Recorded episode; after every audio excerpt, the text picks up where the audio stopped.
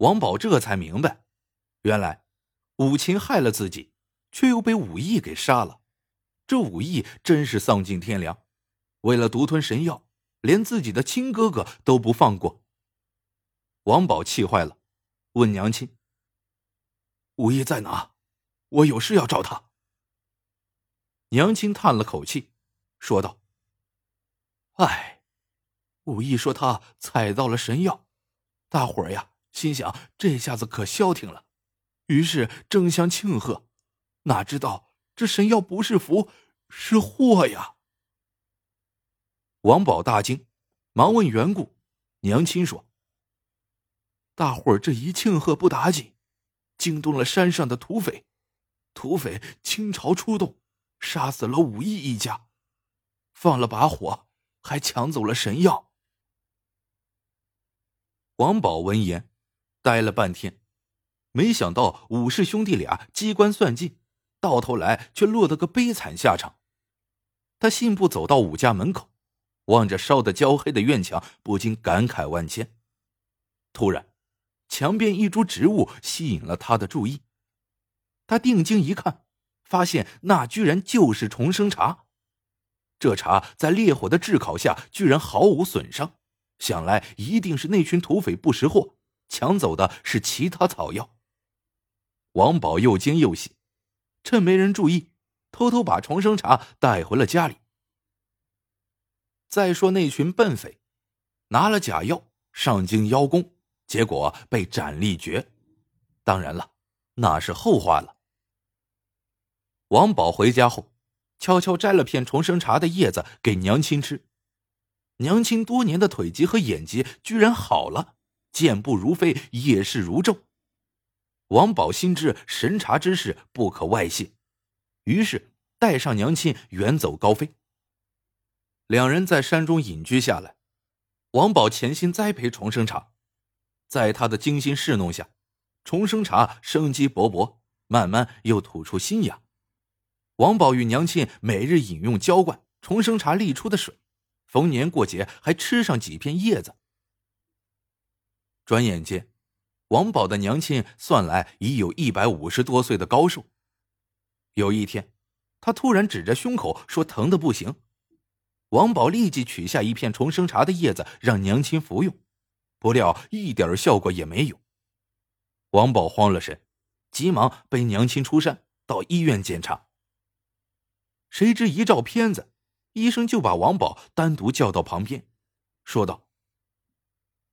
我从来没见过这么离奇的病情，老人的所有器官都萎缩的超乎想象，现在还能活着，只能用奇迹来形容了。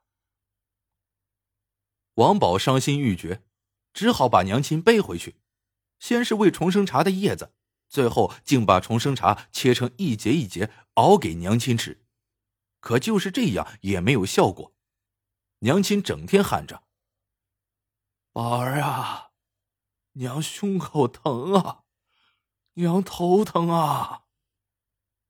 王宝看娘亲在床上痛不欲生的样子，一咬牙，找到剧毒之物喂给娘亲。娘亲痛得两眼圆睁，身下的凉席都被手抓烂了。可是因为吃了太多的重生茶，就是这样也死不了。刘大成听到这里，发现十二哥越讲越激动。眼睛里还泛着泪花，就问：“那王宝的娘亲最后死了吗？”十二哥低着头，半天才冒出一句话来：“吃了那么多重生茶，他死得了吗？”李贤在一旁惊叹：“天哪，那他岂不是每天都要受疼痛的折磨？”十二哥叹了口气。唉，更糟糕的是，他的皮肤、肌肉、骨骼也开始慢慢萎缩，从里往外溃烂。刘大成倒吸了一口冷气。那，那他会慢慢消失吗？消失的时候，还能听到他的惨叫吗？十二哥望了他一眼，说道。气管都没了，哪里还能发出声音？刘大成顿时觉得自己的胃里边翻腾不已。李贤小声问：“那王宝呢？”十二哥冷冷的说：“自作孽，吃了那么多重生茶，将来还不是和他娘亲一个下场？”刘大成简直不敢想象，那王宝一直活在愧疚之中会是什么情形。十二哥又说：“好了，听完我讲的故事，你们还想找古茶树吗？”刘大成想反驳，却不知道说什么才好。李贤轻轻拉住他的衣袖，然后对十二哥说：“恩人，我们已经明白了，再也不会去犯傻去找什么古茶树了。打扰多时，我们告辞了。”十二哥看起来很高兴，点点头说：“能明白这个道理，也不枉我给你们讲这个故事。我也不留你们了，两位慢走。”出了门，李贤拉着刘大成飞快的往坡下跑。刘大成不解的问：“跑这么快干嘛？”李贤紧张的回头望望，小雾早就没影了。李贤反问道：“你知道十二哥是什么意思吗？”还没等刘大成回答，李贤说：“一个十，一个二，合在一起，不就是个王字吗？”刘大成恍然大悟：“哦，你是说他姓王？那他……”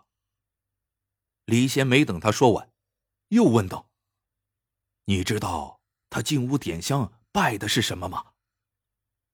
刘大成说：“不知道，我看那东西有点像晒干的鱼皮，只不过黑黑的。”突然，刘大成想到什么，大叫起来：“难道那东西就是他的？啊，难怪，难怪我老是觉得他在盯着我看呢。”李贤一把捂住他的嘴巴，小声点刘大成吓得脸都白了，一把拉起李贤就往山下跑。他现在只想马上做一件事，就是赶紧回去把这个故事告诉经理和身边的朋友们。做人不要有太多贪念，脚踏实地，平平安安，这才是真正的幸福啊！